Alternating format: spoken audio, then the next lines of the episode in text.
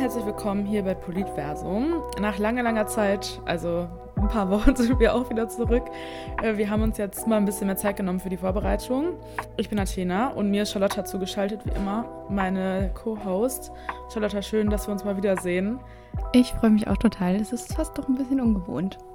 Ja, wir hatten jetzt zweimal so eine Phase, wo wir länger ähm, eine Pause gemacht haben. Einmal wegen Weihnachten und Krankheit und jetzt, weil wir wirklich uns mal hingesetzt haben und richtig vorbereitet haben auf die Folge. Also wir haben ganz viele Menschen gesprochen und bevor wir euch jetzt weiter auf die Folter spannen, was für ein Thema wir heute bearbeiten, wir wollen darüber reden, warum es so wichtig ist, sich mit queeren Menschen zu verbünden, selbst wenn man selbst nicht betroffen ist. Also wieso eine sogenannte Allyship so wichtig ist für queere Menschen. Ein Thema, was mich auch letztes Jahr nach dem CSD in Berlin, also Christopher Street Day, sehr beschäftigt hat und auch nach dem Pride Month. Einfach weil viele Menschen so gefragt haben, ja, aber wieso braucht man überhaupt noch ein CSD und wieso sind queere Menschen immer so laut? Warum muss man sich irgendwie mit denen verbünden? Warum sollte mich das als heterosexuelle Person interessieren? Damit wir alle auf einem Stand sind, können wir vielleicht einmal die Begriffe definieren. Also damit man ein Verständnis dafür hat, vielleicht wenn man nicht weiß, was queer überhaupt bedeutet, weil das auch ein relativ neuer Begriff noch ist.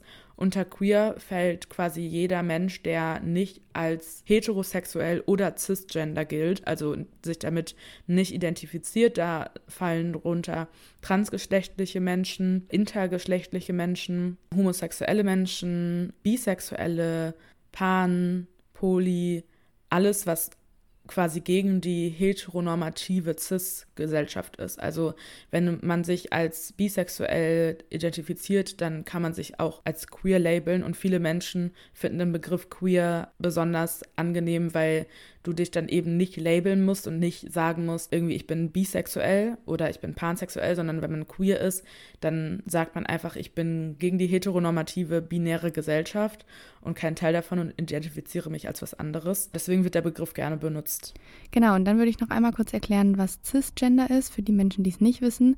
Cisgender bedeutet, dass Personen sich mit dem Geschlecht identifizieren, was ihnen bei der Geburt zugeordnet wurde. Und insgesamt, um einmal kurz den Begriff Allyship noch noch zu definieren. Das bedeutet auf Deutsch Verbündete oder Verbündeter. Ally ist ein englisches Wort. Und das ist eine Person, die selbst nicht Teil einer marginalisierten Gruppe ist, die Gruppe aber aktiv unterstützt und Solidarität zeigt. Und das bedeutet dann quasi, dass eine privilegiertere Person ihre Privilegien nutzt und sich aktiv für Menschen mit weniger Privilegien einsetzt. Und weil das alles ein bisschen abstrakt klingt, dachten wir, wir gehen da mal genauer drauf ein. Genau, weil ich glaube, wenn man nicht betroffen ist, wenn man nicht selbst queer ist oder in der Bubble hängt, dann hat man vielleicht auch kein Gefühl dafür, was es bedeutet, erstens queer zu sein und zweitens kann man halt auch schnell den Anschein gewinnen, dass ja mittlerweile alles in Ordnung ist, weil queere Menschen dürfen ja jetzt seit 2017 heiraten und die dürfen Kinder adoptieren und schwule oder bisexuelle Männer dürfen auch theoretisch Blut spenden unter gewissen Bedingungen. Aber wenn man so in dieser Bubble ist, dann denkt man, hä, wieso beschwert man sich? Mittlerweile ist alles in Ordnung, wenn man das vergleicht zu vor 50 Jahren. Aber es ist leider in Deutschland immer noch nicht so, dass queere Menschen keine Diskriminierung erfahren ob das auf politischer Ebene ist oder im Alltag, sondern es ist leider so, dass man immer noch als queere Person oft Anfeindungen auf der Straße bekommt und generell in seinem Umfeld. Also insgesamt, damit wir wissen, wovon wir ungefähr sprechen. Menschen, die sich als queer identifizieren in Deutschland, das sind ungefähr 6, äh, 6 Millionen Menschen, also 7,5 Prozent. Und das sind nur die, die out sind. Also es gibt auch super viele Menschen, die sich noch nicht geoutet haben, die nicht offen sich als queer identifizieren und das auch sage ich mal, rumposaunen oder vielleicht auch nicht mal sich eingestehen können, dass sie queer sind, weil es schwer ist, zu seiner Nicht-Heterosexualität, also seiner Queerness zu stehen in einer Gesellschaft, die halt heteronormativ ist. Und Deutschland ist nicht so tolerant, wie man denkt, auch wenn wir als eines der entwickelsten Länder gelten. Aber nur damit wir uns mal im Klaren sind, wovon wir ungefähr reden. Es gab von der EU-Grundrechtagentur FRA eine Befragung im Jahr 2019 und die Daten dazu wurden 2020 veröffentlicht und da wurden insgesamt 140.000 Menschen, die sich als lesbisch, schwul, bi, trans oder intergeschlechtlich beschrieben haben, also die sich als queer identifiziert haben, befragt. Darunter 16.000 Menschen aus Deutschland und von denen gaben 36 Prozent an, dass sie in den letzten fünf Jahren vor der Erhebung Erfahrung mit körperlichen oder sexuellen Übergriffen gemacht haben, die mit ihrer Queerness zusammenhingen und der EU-Durchschnitt lag insgesamt bei 11 Prozent. Also es ist wesentlich mehr als der Durchschnitt aller EU-Länder. Und auch heute gibt es regelmäßig wieder queerfeindliche oder homofeindliche Angriffe. Vielleicht noch kurz nebenbei. Der Grund, warum wir queerfeindlich und nicht homophob sagen, ist, weil homophob, also phob oder Phobie, bedeutet ja immer Angst und man hat keine Angst vor homosexuellen Menschen, sondern man ist feindlich gegenüber denen eingestellt. Und wenn man homophob sagt, wird es eigentlich verharmlost und mit einer Angst gleichgesetzt, die aber in dem Fall nicht existiert, sondern es ist pure Diskriminierung. Deswegen queerfeindlich. Und in Deutschland haben wir auch in den vergangenen Jahren gesehen, dass immer mehr queerfeindliche Angriffe in Deutschland passiert sind. Zum Beispiel ein, glaube ich, sehr prägender Fall war letztes Jahr Malte C., der Transmann in Münster, der beim CSD äh, leider verstorben ist wegen einer Gewalttat und dazu kommen auch immer mehr transfeindliche Gewalttaten, ob das jetzt in Berlin ist oder ob das in Köln ist oder in anderen Städten und selbst auf dem Dorf. Man kann es nicht an einer Hand abzählen, wie viele queerfeindliche Angriffe in Deutschland in den letzten Jahren waren. Dazu habe ich auch ein paar Zahlen mitgebracht. Insgesamt gab es im Jahr 2020, also jetzt drei Jahre her, 782 Straftaten von Hasskriminalität gegenüber LGBTQIA-Personen, die registriert wurden, darunter 154 Gewalttaten und davon 144 Körperverletzungen. Und das ist im Vergleich zum Vorjahr 2019 ein Anstieg um ganze 36 Prozent. Allerdings ist dieser Anstieg wahrscheinlich sogar geringer, als er eigentlich wäre, weil durch die Corona-Pandemie die Menschen nicht draußen unterwegs waren und auf der Straße waren und dadurch zum Beispiel Anfeindungen auf der Straße oder in Clubs oder an Orten, wo Menschen einfach zusammenkommen, nicht möglich waren. Und um das auch nochmal zu verdeutlichen, die Angriffe gegenüber queeren Menschen sind in der Zeit von 2018 zu 2019 um über 60 Prozent gestiegen, hat die Bundesregierung angegeben im Februar 2020. Und dazu kommt zum Thema Homosexualität und Illegalität, auch wenn wir hier in Deutschland ein relativ tolerantes Klima auch oft haben, ist das nicht Standard. Zum Beispiel werden in 69 Staaten queere Menschen noch straffeindlich verfolgt und in elf Ländern droht ihnen sogar die Todesstrafe, wenn die sich outen und offen ihre Sexualität ausleben wollen. Und das bedeutet, dass super viele Menschen einfach in Angst leben, ihre eigene Identität zu äußern. Das ist jetzt nur auf die Sexualität bezogen. Für trans- und intergeschlechtliche Menschen sieht das genauso schlimm aus. Und es ist nicht so, als wäre unsere Gesellschaft von homofeindlichen, queerfeindlichen Angriffen befreit, auch wenn vielleicht in vielen Bubbles dieser Anschein sein mag. Also Angriffe sind Sachen, die die meisten queeren Menschen wahrscheinlich in ihrem Alltag schon erfahren haben. Also ich kenne keinen Menschen, der sich als queer outet oder queer identifiziert in der Öffentlichkeit, der nicht mindestens eine Story davon erzählen kann, wie er auf der Straße angefeindet wurde oder im Bekanntenkreis angefeindet wurde. Und diese Hate Crimes sind einfach teilweise sehr traumatisierend und gewalttätig und wirklich hasserfüllt. Ich habe mich auch mit meinen Freunden darüber unterhalten, die sich als queer outen, so zum Beispiel Ivo, der ist 20 Jahre alt und der lebt seit einem halben Jahr in Berlin. Und er hat mir davon erzählt, wie er zum Beispiel queerfeindlich in Clubs angegriffen wurde oder in Berlin auf der Straße. Ja, also ich habe mehrere Sachen erlebt. Ähm, ich sag mal hauptsächlich in Berlin tatsächlich, was aber auch garantiert damit zu tun hat, dass ich ähm, hier einfach mich anders gebe. Also zu Hause in meiner alten Heimat war ich eigentlich immer sehr, ich sag mal, hetero-like unterwegs. Das heißt, ich habe dort eigentlich kein Make-up getragen, außer ein bisschen Concealer am Tag, aber das sieht man halt nicht, sondern das bedeckt dann die Augenringe oder irgendwie, wenn man mal eine Rötung hat oder so. Aber ich habe da nie richtig ein Make-up getragen, was mittlerweile in Berlin, ähm, ich sag mal zumindest am Wochenende, wo ich Zeit habe, immer der Fall ist, auch tagsüber egal ob ich jetzt irgendwie shoppen gehe oder einfach nur einkaufen und danach noch was vorhab, wenn ich irgendwie einen Kaffee trinken gehe oder irgendwo spazieren, dann habe ich eigentlich immer Make-up drauf. Ähm, und dann ist das natürlich auch mehr Angriffsfläche, sage ich mal, als wenn man relativ hetero aussieht, so in Anführungsstrichen, ohne, ohne jetzt dieses Schubladendenken befeuern zu möchten, äh, zu wollen. Aber genau. Und ähm, ich habe aber bei Tag relativ wenig ähm, schlechte Erfahrungen gemacht. Ich meine, es gibt natürlich Blicke, vielleicht hört man auch irgendwo am Rande mal, wie welche sich über einen unterhalten oder irgendwie ähm, auch was über einen sagen in einer Lautstärke, wo man es hört. Aber ich muss ehrlich sagen, davon, damit kann man mich jetzt nicht so krass offenden oder da fühle ich mich jetzt nicht so krass offended. Äh, problematischer wird es eigentlich eher in den Situationen, wo ich auch das Gefühl habe, ich könnte mich jetzt nicht verteidigen. Also es ist einmal niemand um mich herum oder niemand, den es interessiert und äh, irgendwie ich kann, kann ich wirklich wegrennen oder so. Also das sind so die Situationen, wo ich mich schlechter fühle. Ich habe ja zum Glück wirklich noch nie äh, irgendwas ganz Schlimmes erlebt. Es gibt ja Geschichten, wo Menschen wirklich zusammengeschlagen werden, äh, übelste Übergriffe erleben. Das habe ich alles noch nicht erlebt. Ähm, ich habe einige komische Situationen schon gehabt, äh, laute Beleidigungen auch auf jeden Fall, ähm, aber jetzt noch nichts, wo es so richtig handgreiflich oder so in der Öffentlichkeit wurde. Ich habe auch einmal tatsächlich in einem, ähm, ich sag mal, eher heterosexuellen oder eben nicht, ni- äh, einmal in einem nicht queeren Club äh, schlechte Erfahrungen gemacht, wo tatsächlich jemand mich so, ich sag mal, in Anführungsstrichen angegriffen hat. Ähm, oder halt zumindest auch handgreiflich wurde und nicht einverstanden war damit, dass ich in einem Crop Top da drin war.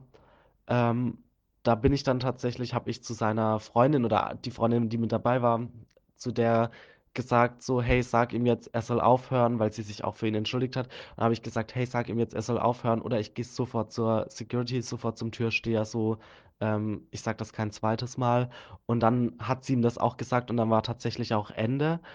Ähm, da fühle ich mich dann irgendwie so halbwegs sicher, weil das wieder so dasselbe Thema ist wie bei, auch bei Taxifahrten oder halt bei so Boltfahrten und sowas, dass ich mir immer denke, naja, die wollen ja eigentlich nicht, dass sowas bei ihnen passiert und dass das nachher irgendwie vielleicht noch publik wird oder so, ähm, und dass sie diesen Ruf bekommen. Deshalb habe ich immer, also da, da dieses gute Vertrauen oder diese Hoffnung da rein, dass dann tatsächlich ähm, wenn man da zur Security gehen würde oder sich entsprechend an solche Unternehmen wendet, dass man dann ähm, auch den Rückhalt bekommt, auch wenn ich natürlich wahrscheinlich da so ein bisschen verblendet auch bin, weil ich halt noch nie die Situation hatte. Aber solange ich noch nie den Fall hatte, dass es nicht funktioniert oder dass es überhaupt so weit kommt, ähm, halte ich mich wahrscheinlich auch einfach in, äh, damit aufrecht so. Krass, ey. Und ich finde es auch besonders hart, dass Ivo sagt, dass er, wenn andere Menschen über ihn reden, das gar nicht mehr so richtig an sich ranlässt. Und das ist ja schon irgendwo eine Art Abstumpfung, die queere Menschen da entwickeln müssen, um sich selbst zu schützen. Das finde ich schon richtig absurd. Und auch die Erlebnisse im Club. Ich finde es einfach krass, dass so Clubs dann vielleicht sagen, okay, wir kümmern uns um die Belange queerer Menschen oder wir beschützen in, großen Anführungsstrichen queere Menschen. Und das aber ja irgendwo auch, weil sie keine Negativschlagzeilen wollen. Und so unterstelle ich zumindest mal einigen Clubs das. Und nicht, weil denen irgendwie das Leben queerer Menschen besonders am Herzen liegt. Das ist schon richtig absurd. Viele meiner Freunde, die sich als queer identifizieren, da ist das so gang und gäbe, dass man halt wegen schlechter Erfahrungen zum Beispiel nur noch in queer Spaces geht, weil in queeren Clubs wie zum Beispiel das Schwutz in Berlin, da ist das quasi an der Tagesordnung, da ist das extra geregelt. Du wirst, bevor du in den Club reingehst und du wirst immer gefragt, ob du schon mal da warst, aber bevor du reingehst, wird dir immer an der Tür erzählt, wenn du irgendwie negative Erfahrungen mit jemandem machst, wenn jemand aufdringlich ist, wenn er sich disrespectful verhält, wenn der irgendwie sich verhält, dass du dich unwohl fühlst, komm zu uns, komm zur Security, du kannst zum Bartender gehen, du kannst zur Garderobe gehen, du kannst jeden Menschen in diesem Club ansprechen, der da arbeitet und da wird sich sofort drum gekümmert. Und ich habe es auch mehrfach erlebt, wie da Leute dann aus dem Club geschmissen wurden, weil die sich scheiße verhalten haben. Aber ich finde, natürlich ist das einfach schockierend, dass sich queere Menschen ihre Safe Spaces zurückziehen müssen und nicht gemeinsam mit anderen, also mit nicht queeren Menschen in einem Place existieren können, weil sie immer fürchten müssen, dass sie den kürzeren ziehen und am Ende aus dem Club rausgehen und irgendwie ein Hate Crime oder so erlebt haben. Und auch zum Thema queer gelesen, was Ivo ja auch erwähnt hat, zum Thema Aussehen. Das ist auch so ein Aspekt, der halt voll wichtig ist.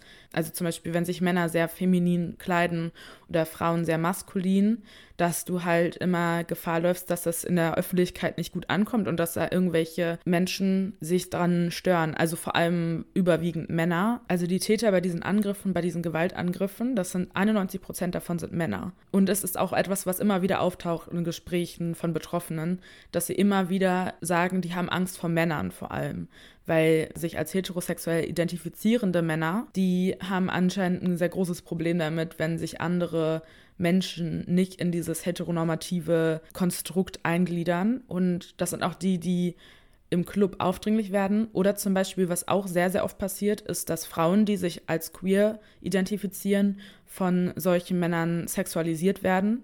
Also Männer erfahren oft Gewalttaten und werden körperlich angegriffen und Frauen werden oft sexualisiert und bedrängt und misshandelt, weil einfach nicht respektiert werden kann, dass man sich seine Geschlechteridentität nicht irgendwie, dass man die beweisen muss und dass man irgendwie aussehen muss oder dass man irgendwie als Frau nicht queer sein kann. Dazu gibt es auch sehr viele Videos, die man sich dazu angucken kann, wo es um die Hypersexualisierung von lesbischen Couples geht zum Beispiel oder von bisexuellen Frauen.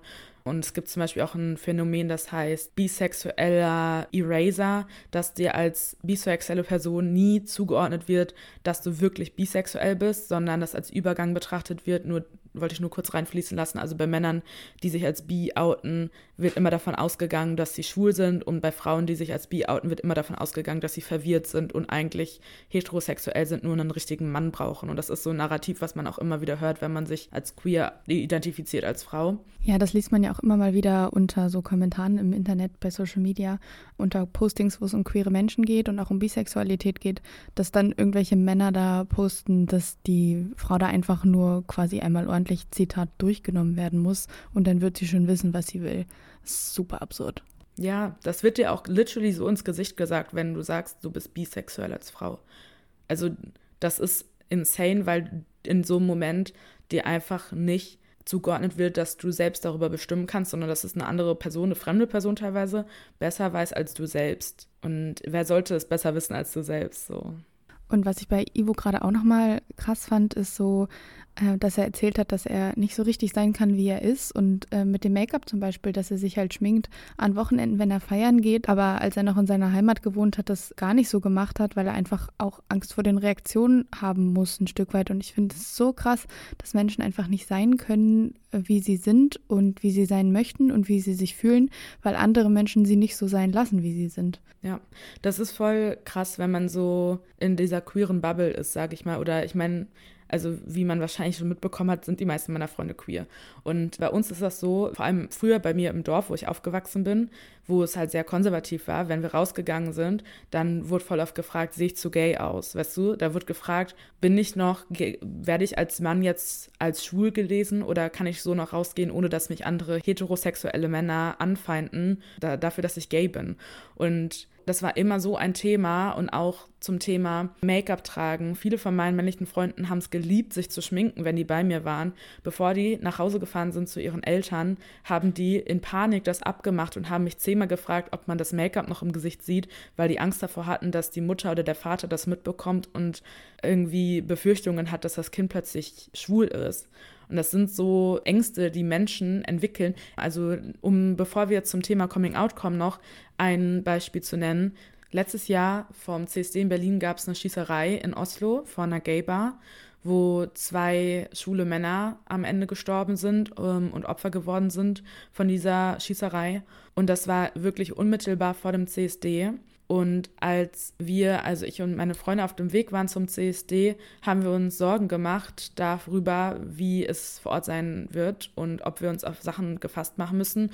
Und wenn man auch öfter so von diesen queerfeindlichen Angriffen hört, dann machst du dir Gedanken darüber, was passiert, wenn diese CSD von einem homofeindlichen Menschen gestürmt wird oder angegriffen wird. Und dazu habe ich auch mit einer Freundin geredet, die davon erzählt hat, wie die Situation war, als wir auf dem Weg zum CSD waren. Ich weiß noch, dass wir ja dahin gefahren sind und äh, auf dem Weg dahin darüber geredet haben, was man halt actually machen würde. Also wenn man in so einer Situation ist. Wenn, also das wirkt halt so, als würde es nicht passieren. Aber also recent Developments zeigen ja nun mal einfach, dass es immer noch ein super großes Thema ist. Und Deutschland ist da nicht so weit vorne, wie man denken mag. Also so viel homofeindliche ähm, Anschläge gibt es hier, die passieren, auch hier in Berlin vor allem. Und irgendwie ist es einfach nicht präsent für manche Menschen, vor allem wenn man nicht betroffen ist. Ich meine, ich denke mal so, für uns ist es ein sehr präsentes Thema, aber wie jemand, der das nicht weiß, äh, der die Statistiken auch nicht kennt von dem, was tatsächlich passiert, für den ist es natürlich so, ah, okay, ja, die Schwulen, die haben jetzt wieder ihren CSD. Und ich denke mir so, ja. Ich habe letztens die Diskussion mit jemandem gehabt, warum wir denn einen schwulen Weihnachtsmarkt hier in Berlin haben. So, wa warum ist der, warum ist der queer? Warum, was soll das? Und ich habe mir so gedacht, ich meine, I get it, dass du das nicht verstehst, du bist nicht queer. Aber wenn ich äh, Zeit in der Öffentlichkeit genießen möchte, möchte ich das nicht in explizit nicht queeren Spaces machen, weil die Menschen, mit denen ich dann gezwungenermaßen interagieren muss, keine Ahnung haben, was meine Identität ist, so was, was für ein Leben ich lebe und mit welchen Beeinträchtigungen ich dadurch lebe. Und wenn du halt weißt, du gehst auf einen queeren Weihnachtsmarkt, dann hast du da nichts zu befürchten. So, du weißt, da kommt dir kein komischer Cis-Mann krumm und will dir eine boxen, weil er sieht, dass du gerade deinen Arm um deine Freundin gelegt hast. Weißt du, wie ich meine? Also die Diskussion habe ich tatsächlich oft, aber Queer Spaces, Queer Clubs, Queer, Queer alles, macht alles queer. Ich finde es toll, ich finde es ist wichtig, ich finde es ist richtig und wir brauchen es immer noch. Angst ist ja tatsächlich auch irgendwie immer ein großes Thema bei queeren Menschen. Ich kann natürlich nicht aus eigener Erfahrung sprechen, weil ich nicht äh, betroffen bin von Queerfeindlichkeit, aber ich habe so die Wahrnehmung, dass man auch so im Zusammenhang mit Outing zum Beispiel immer wieder von der Angst liest, die Menschen haben vor ihrem Coming Out und vor allem vor den Reaktionen darauf, also wie andere Menschen darauf reagieren. Ja, es gibt viele Erfahrungsberichte von, von queere Menschen, die sich bei ihrer Familie geoutet haben und wo es halt nicht gut aufgenommen wurde, wo die Kinder teilweise verstoßen wurden von ihrer Familie, wo die diskriminiert wurden und wo die bis heute teilweise bei ihrer Familie Diskriminierung erfahren. Und das sind Situationen, mit, dem, mit der musst du dich befassen als queere Person früher oder später, weil wenn du ein Leben in einer Partnerschaft zum Beispiel führen möchtest, in eine queere Partnerschaft, und du möchtest sie offen führen, dann outest du dich früher oder später oft bei deiner Familie. Und man möchte ja auch eigentlich seiner Familie sein wahres Ich zeigen. Und Queerness ist nicht nur ein Mikropart seines Lebens, sondern wenn man queer ist, macht das oft deine ganze Identität aus, weil es super tiefgreifend ist und weil es mit sehr, sehr vielen Sachen zusammenhängt als queere Person bist du damit konfrontiert, früher oder später, dass du dich outen wirst, ob das bei deiner Familie ist oder auch bei deinen Freunden. Und auch wenn du zum Beispiel früh so queer gelesen wirst, was halt auch in der Schule zum Beispiel oft passiert, dann hast du auch oft das Problem, dass du, oder was heißt, du hast oft das Problem, aber queere Menschen erfahren oft Diskriminierung von MitschülerInnen, die das als eine Art Beleidigung verwenden, jemanden, also schwul zum Beispiel zu nennen. Schwul wurde ja auch lange als Beleidigung benutzt und wird auch immer noch von vielen Jugendlichen als Beleidigung benutzt. Und deswegen, also ein Outing ist eigentlich fast nicht umgänglich als queere Person, außer du lässt es halt nicht zu, dich in der Öffentlichkeit so zu identifizieren, wie du dich vielleicht von innen hin fühlst. Und es gibt ja auch immer den Begriff in the closet, also wenn Menschen sich nicht geoutet haben und noch nicht diesen Step gemacht haben. Genau, und äh, genauso gibt es ja auch, dass man von anderen Menschen geoutet wird, obwohl man selbst noch nicht dazu bereit war. Aber das sind Momente, mit denen sie sich befassen müssen. Heterosexuelle Menschen müssen sich nicht outen, weil eh davon ausgegangen wird, dass man hetero ist. Aber homosexuelle Menschen müssen sich früher oder später immer outen, weil sonst davon ausgegangen wird, dass sie heterosexuell sind. Und generell dieses, zum Beispiel diese Annahme, dass Menschen heterosexuell sind, kann super verletzend sein für Menschen, die queer sind, weil das einfach assumt, dass du immer hetero bist und du allen immer wieder aufs Neue erklären musst, dass du nicht hetero bist, sondern dass du queer bist und dann kannst du immer wieder durch diesen Prozess durchgehen. Und wenn wir schon beim Thema Partnerschaft sind, dann, ähm, ich habe ja auch zu Beginn der Folge schon gesagt, gleichgeschlechtliche Ehen in Deutschland sind seit 2017 per Gesetz erlaubt. Das ist, finde ich, relativ kurz erst. 2017, das sind fünf Jahre, die wir jetzt in Deutschland leben, wo eine gleichgeschlechtliche Ehe erlaubt ist. Und das auch nur vom Standesamt. Also. Ja, in Kirchen definitiv nicht, leider. Ja, in, Kirche, in Kirchen gibt es keine Trauungen, nur in ganz, ganz Einzelfällen. Es gibt viele evangelische Kirchen, die eine Segnung durchführen, aber die meisten Ehen werden nicht kirchlich getraut, sondern nur standesamtlich. Genau, es gibt halt noch sehr viele Sachen, die auch auf, auf politischer Ebene noch diskriminierend sind und noch nicht umgesetzt wurden für queere Menschen. Wir haben da auch mal den Lesben- und Schwulenverband in Deutschland gefragt, wie Allyship eigentlich auf politischer Ebene aussieht. Und da hat uns Kerstin Toast geantwortet, Pressesprecherin vom LSVD, wie der Lesben- und Schwulenverband abgekürzt wird. Auf der politischen Ebene bedeutet es für uns als Lesben- und Schwulenverband in Deutschland, LSVD, vor allen Dingen auch Bündnisse zu schmieden, Allianzen zu schmieden mit anderen, die vielleicht einen anderen Schwerpunkt in ihrer Menschenrechtsarbeit haben, aber mit denen wir nicht um die Aufmerksamkeit gegenseitig streiten, sondern mit denen wir zusammen zum Beispiel das allgemeine Gleichstellungsgesetz reformieren wollen. Queere Menschen kämpfen ja tatsächlich auch schon seit Jahrzehnten für ihre Rechte. Und da fragen sich einige Menschen jetzt vielleicht, warum ist es jetzt so wichtig, dass auch ich mich als nicht betroffene Person für die Rechte von queeren Menschen einsetze und für diese Rechte auch mitkämpfe. Und auch das haben wir den SVD mal gefragt und folgende Antwort bekommen. Für uns ist ganz klar, echte Veränderung geht nur gemeinsam.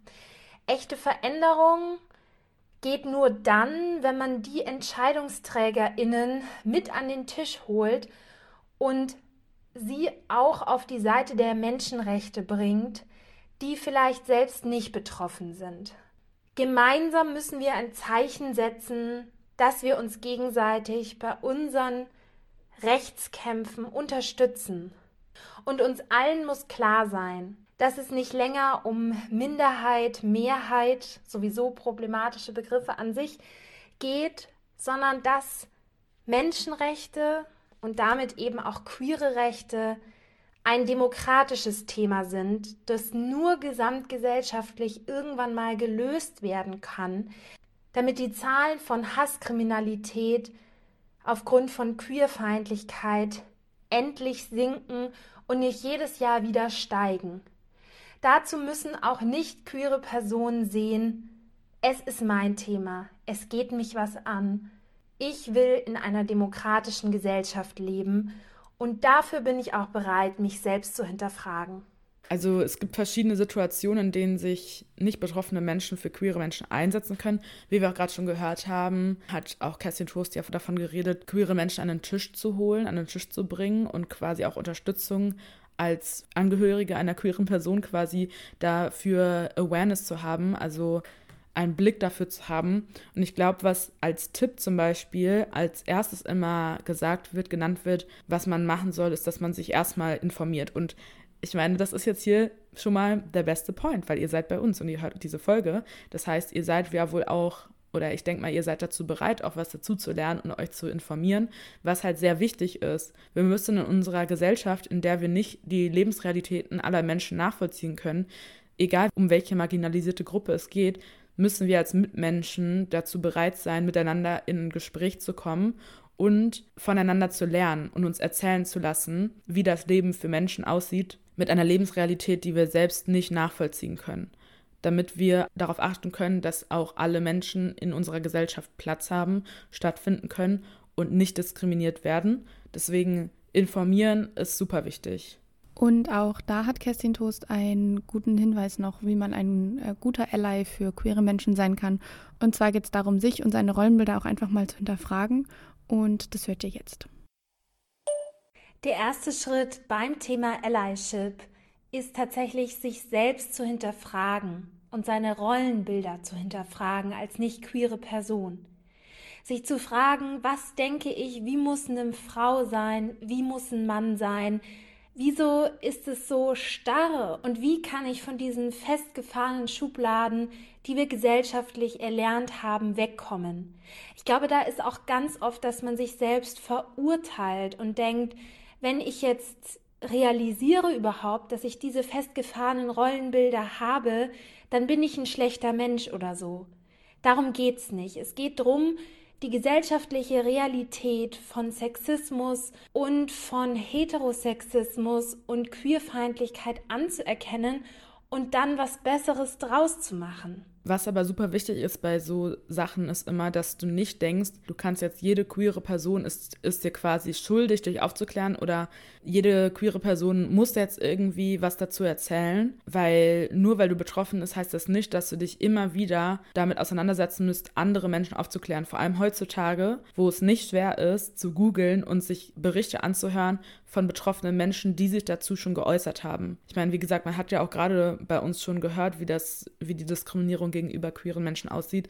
Und jetzt musst du nicht zu deinem nächsten queeren Freund laufen und ihn fragen, ja, kannst du mir erklären, was ist jetzt genau daran so problematisch, wenn ich das Wort schwul als Beleidigung nehme, zum Beispiel jetzt.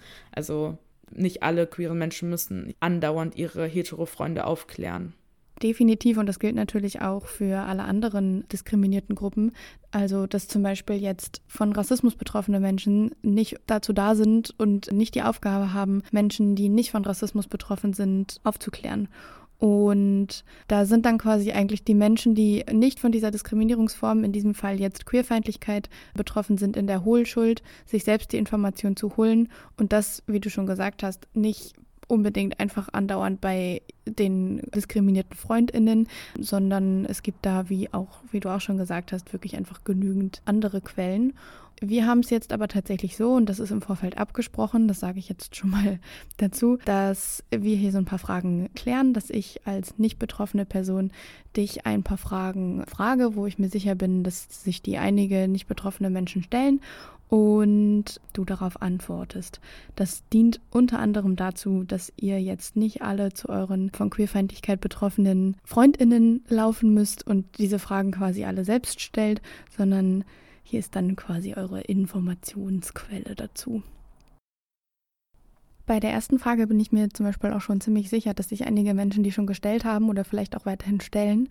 Und zwar, wie ist es beim CSD, also beim Christopher Street Day? Gehe ich da hin? Darf ich da überhaupt hingehen? Sollte ich da vielleicht hingehen, um ähm, Solidarität mit meinen queeren Mitmenschen zu zeigen? Oder ist es eher so respektlos? Also, was würdest du da antworten? Also, Thema CSD ist immer großes Thema, wenn die stattfinden in verschiedenen Städten weil viele Menschen nicht nachvollziehen können, erstens, warum sie existieren und dass CSD nicht, CSD nicht bedeutet, man geht auf die Straße und feiert und um das vorwegzunehmen, es ist auf jeden Fall nicht verboten, als nicht queere Person zum CSD zu gehen. Im Gegenteil, wenn du mit deinen queeren Freunden zum CSD gehst, kannst du denen eigentlich nur Unterstützung damit aussprechen und zeigen, dass du sie supportest und dass du da bist. Aber man muss halt verstehen, was der CSD für queere Menschen bedeutet, damit man auch, wenn man daran teilnimmt, nicht disrespectful ist. Weil der CSD, wie er auch wenn er gerne oder wie er gerne scheint, auch vor allem in den Medien und auf Twitter, Social Media, wenn man die ganzen Fotos sieht von CSDs, dann denkt man immer, das ist eine Party, ein Straßenfest, wo sich alle queeren Menschen treffen und bunt anziehen und verkleiden und zusammen feiern. Aber der CSD ist viel, viel mehr. Also wenn man sich zum Beispiel erstmal mit der Geschichte des CSDs auseinandersetzt, warum der Christopher Street Day überhaupt entstanden ist und dass er bis heute politisch ist und nicht nur zum Feiern gedacht ist, dann versteht man vielleicht auch, was für eine Bedeutung der CSD für queere Menschen hat. Wenn man da als queere Person hingeht, dann hat man das eine Mal in seinem Leben oder zumindest das eine, eines der seltenen Mal, Male in seinem Leben das Gefühl, nicht eine Minderheit zu sein, sondern in einem sprichwörtlichen Raum zu sein, wo du umgeben bist von Menschen, die sind wie du, wo du dich nicht erklären musst, wo du nicht eine Minderheit darstellst, wo du keine Angst davor haben musst, von deinem Umfeld, von den Menschen neben dir diskriminiert zu werden, sondern du hast mal das Gefühl, dass du ein Existenzrecht hast und dass du gesehen wirst.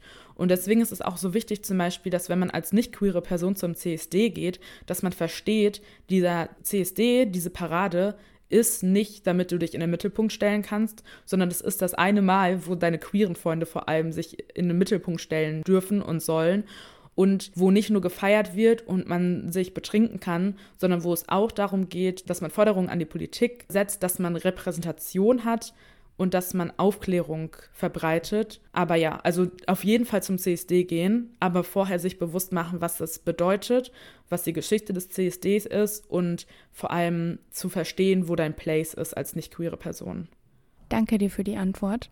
Und die zweite Frage ist fast ähnlich vielleicht. Wie ist das eigentlich mit queeren Clubs? Das ist ja ein Safe Space für queere Menschen. Bin ich da als nicht queerer Mensch nicht irgendwie total fehl am Platz? Also prinzipiell nein, würde ich sagen. Es ist halt voll schwer zu sagen, zum Beispiel. Also es gibt in Berlin wenige queere Clubs, aber so der Go-To queere Club zum Beispiel ist das Schwutz. Und da gibt es nicht nur queere Menschen, die da sind. Natürlich gibt es auch hetero Menschen. Natürlich solltest du auch mit deinen queeren Freunden feiern gehen, wenn du hetero bist. Oder auch als queere Person solltest du mit deinen hetero Freunden feiern gehen können. Und die Wahrscheinlichkeit, dass sich beide Parteien wohlfühlen, ist zum Beispiel in einem queeren Club viel größer, als wenn du in einen hetero Club gehst, wo die queere Person Angst davor haben muss, dass sie gehatecrimed wird. Aber wenn du zum Beispiel zur, sag ich mal, zu der Gruppe gehörst, wovor vor allem queere Menschen Angst haben, wenn du zum Beispiel ein weißer hetero cis Mann bist und du willst mit deinen fünf Freunden, die alle weiß, hetero und cis sind, in einen queeren Club gehen, da solltest du mehrfach darüber nachdenken, ob das wirklich eine gute Idee ist oder ob du nicht einen, in einen Safe Space eindringst, der zu Recht existiert wegen Menschen wie dir. Ich sage nicht, dass wenn du ein Heterozismann bist, dass du automatisch ein Gewalttäter bist. So keine Frage. Natürlich, es gibt nicht alle Männer sind böse, aber du musst verstehen, was für ein Feindbild oder was was für eine was für Signale du sendest, wenn du in einen Safe Space eindringst. Und du musst verstehen, was, wie, wie du mit so einem Safe Space umzugehen hast und dass du Respekt haben musst und dass du vor allem aufpassen solltest, wie du dich verhältst und dass es nicht bedeutet, du gehst jetzt in einen äh, Zirkus und schaust dir an, wie sich die ganzen Gays jetzt kleiden bei ihren Drag-Shows und bei ihren Pole-Dance-Shows, weißt du? Also es ist nicht zum Amüsieren hetero Menschen gedacht, sondern es ist eigentlich ein Place, wo sich queere Menschen treffen können, um gemeinsam einen schönen Abend zu feiern. Hat das die Frage beantwortet? Das hat die Frage sogar sehr gut beantwortet, danke. Also zusammenfassend einmal gesagt, guck, wo dein Platz ist und gemeinsam feiern gehen mit deinen fünf hetero-cis-Freunden, da ist dein Platz vielleicht nicht unbedingt in einem queeren Club. Ja, es ist auch kein Ort, wo du als hetero-cis-Frau hingehen kannst, um aus Spaß mit deinen Freundinnen rumzumachen oder irgendwelche queeren Leute, um mit denen aus Spaß rumzumachen und die zu benutzen quasi, für deine Zwecke. Also es passiert wirklich öfter, als man denkt, dass man als queere Frau von nicht queeren Frauen ausgenutzt wird, um halt auch so ein Hitman zu sein. Heißt das so? Du meinst, dass die nicht queeren Frauen sich einfach mal ausprobieren und dahin gehen, um eine Frau zu küssen, weil sie wollten ja immer mal eine Frau küssen? Genau, ja. Aber das ist einfach ultra disrespectful. So, nein, mach das nicht. Es gibt aber auch so Alltagssituationen, in denen du als hetero Mensch vor allem so aware sein solltest und also wissen solltest, wo dein Place ist. Zum Beispiel, wenn du in einem Raum bist, wo zum Beispiel nur hetero Menschen sind. Oder du bist in einem Raum, wo hetero Menschen sind und queere Menschen. Ist das egal. Aber wenn irgendjemand in deiner Nähe queerfeindlich ist und irgendwas homofeindliches sagt, solltest du wissen, dass deine Verantwortung ist, in dem Moment was zu sagen und nicht wegzuschweigen, nur weil du nicht betroffen bist.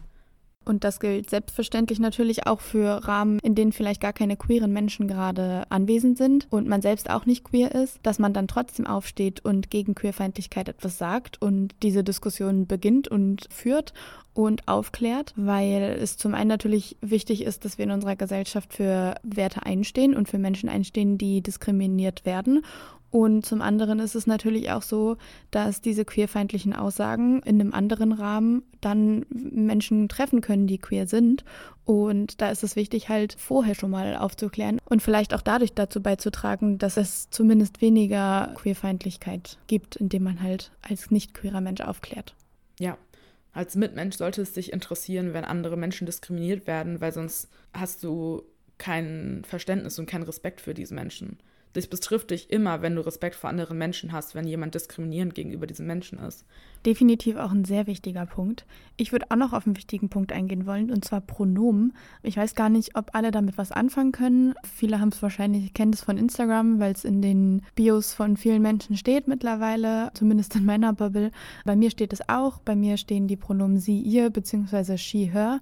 Und das zeigt einfach, dass ich als sie angesprochen werden möchte. Also zum Beispiel, wenn jemand über mich redet, dass man sagt, sie ist, weiß ich nicht, cool. und dass ich mich halt damit identifiziere und mit meinem Geschlecht tatsächlich halt auch identifiziere, was mir bei meiner Geburt gegeben wurde. Das heißt, ich bin eine CIS-Frau. Und das ist aber ja nicht bei allen Menschen so. Oder man sollte halt auch einfach nicht davon ausgehen, dass man allein von Äußerlichkeiten oder allein an Äußerlichkeiten sehen kann, wie sich eine Person definiert und als was eine Person gerne angesprochen werden möchte, beziehungsweise mit welchen Pronomen eine Person angesprochen werden möchte. Ja. Auch ähm, wichtig ist, dass du, wenn du queere Freunde hast, ein Auge dafür haben solltest, wenn zum Beispiel so eine Situation entsteht, wo deine befreundete Person gehatecrimed wird, dass du in dem Moment verstehst, dass der Person vielleicht auch schlecht gehen kann. Dass du nachfragst, hey, wie geht's dir? Alles gut. Dass du fragst, was kann ich für dich tun? Dass du da bist, dass du so Sichtbarkeit zeigst und, und deine Unterstützung zeigst und der Person die Möglichkeit gibst, nach Hilfe zu fragen. Und dann noch eine abschließende Frage, und zwar, wie ist das, wenn ich von einer Person weiß, dass sie queer ist, andere Personen in unserem Umfeld oder auch in meinem Umfeld allein wissen das aber nicht? Was mache ich da? Wie gehe ich damit um? Erstmal, ob die, also die Frage ist ja auch, hat sich die Person erstmal bei dir geoutet oder gehst du davon aus, dass sie queer ist, was auch schon so ein Ding ist? Niemals davon ausgehen, dass du da die Sexualität von einem Menschen weiß, bevor die Person das vielleicht mitgeteilt hat. Sprich, eine Person, die sich nicht vor dir geoutet hat, nicht aktiv darauf an, ob die Person out ist. Du weißt nie, ob die vielleicht sich noch nicht geoutet hat, ob die sich comfortable fühlt in ihrer Sexualität und mit dir darüber reden möchte. Und wenn ihr mit Menschen unterwegs seid, wo du weißt, die Person ist nicht geoutet, dann ist es definitiv nicht dein Place, das für die Person zu übernehmen. Also die einzige Person, die sich jemals outen sollte, ist immer die betroffene Person selbst. Und das Einzige, was du als Freundin in dieser Situation machen kannst, ist, dass du, wie gesagt, wieder deinen Support hast und zeigst, dass du für die Person da bist, weil wer weiß, vielleicht will sie die Person nicht outen, weil es bestimmte Voraussetzungen nicht gibt. Zum Beispiel, das hat auch wieder Ivo erzählt, wie er sich in seinem Freundeskreis nicht geoutet hat, weil er wusste, dass es nicht bei allen gut ankommt. Und das kann oft so sein, dass du, wenn du zum Beispiel in deinem Umfeld Angst davor hast, dass du Zurückweisung bekommst, dass du dich deswegen nicht outest. Deswegen als Person, wenn du es weißt, auf jeden Fall nicht den Step für die andere Person machen und auch niemals eine Person zu einem Outing zwingen. Das sind so Diskussionen, die wir auch immer wieder in der popkulturellen Bubble haben, wo es um SängerInnen geht, die anscheinend Queerbaiting betreiben und gleichzeitig diskutiert wird, aber ist die Person nicht vielleicht gay? Ist sie vielleicht nicht queer? Ist es wirklich Queerbaiting, wenn die Person queer ist? Ja, aber dann sollte sie sich als queer outen, damit man nicht sagen kann, sie macht Queerbaiting und gleichzeitig denkt man sich so, Junge, seit wann sind wir an einem Punkt, wo wir sagen, wir wollen, dass sich eine Person outet, damit sie nicht mehr Queerbaiting macht? Also Queerbaiting heißt, dass man sich quasi der queeren Kultur aneignet, damit man von queeren Menschen Support bekommt und gleichzeitig aber auch sich nicht als queer outet. Also man bereichert sich quasi von queerer Kultur, um Profit daraus zu schlagen, ohne dass man selbst betroffen ist. Ein Beispiel ist Harry Styles, dem ist immer vorgeworfen wird, dass der Queerbaiting betreibt. Aber dass Menschen zu ihrem Outing zwingen, ist einfach nie eine Lösung und sollte niemals von anderen Menschen gemacht werden. Super, danke für diese Antwort auch.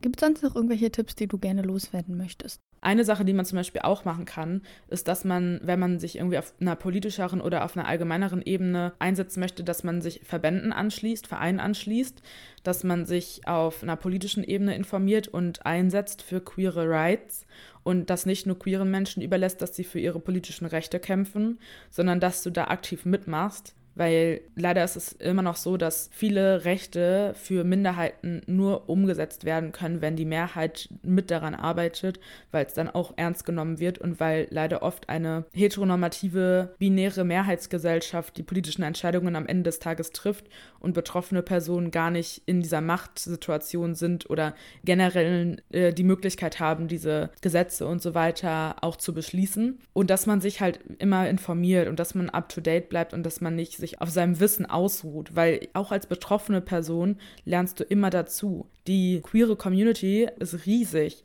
Das sind verschiedene Identitäten und deine Sexualität zum Beispiel und deine Geschlechtsidentität, das sind eigentlich zwei verschiedene Paare, aber die sind, werden als eins zusammengefasst, weil es gegen das heteronormative Cis-System quasi, das binäre System ist.